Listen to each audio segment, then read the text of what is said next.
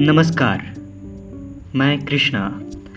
हमेशा की तरह आज भी मैं एक कविता सुनाने जा रहा हूँ। ये कविता लिखी है गौरव मिश्रा ने, जो कि झुमरी तिलैया से संबंध रखते हैं। चलिए आज ये कविता सुनिए और बताइए, कितना आनंदित हुए इस कविता को सुनकर। गलियों का शहरिया, विचारों का महाधाम है। नारंगी सुबह यहाँ की, सुरमई शाम है। ब्रह्म के शगुन का बस एक ही परिणाम है। व्यर्थ सारे आन शान मणिकर्णी का पूर्ण विराम है। कमाया जिन्होंने कर्म बुरे, वो बस जीते जी महान है।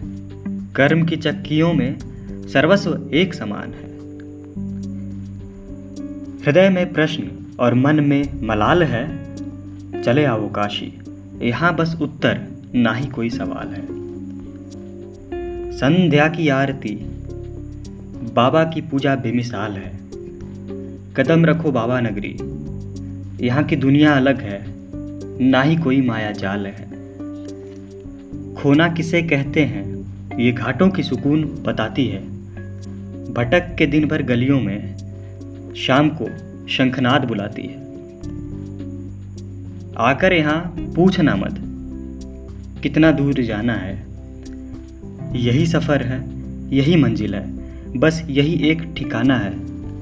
आओ बनारस, ज़िंदगी का हुनर है यहाँ, बाकी सब फसाना है।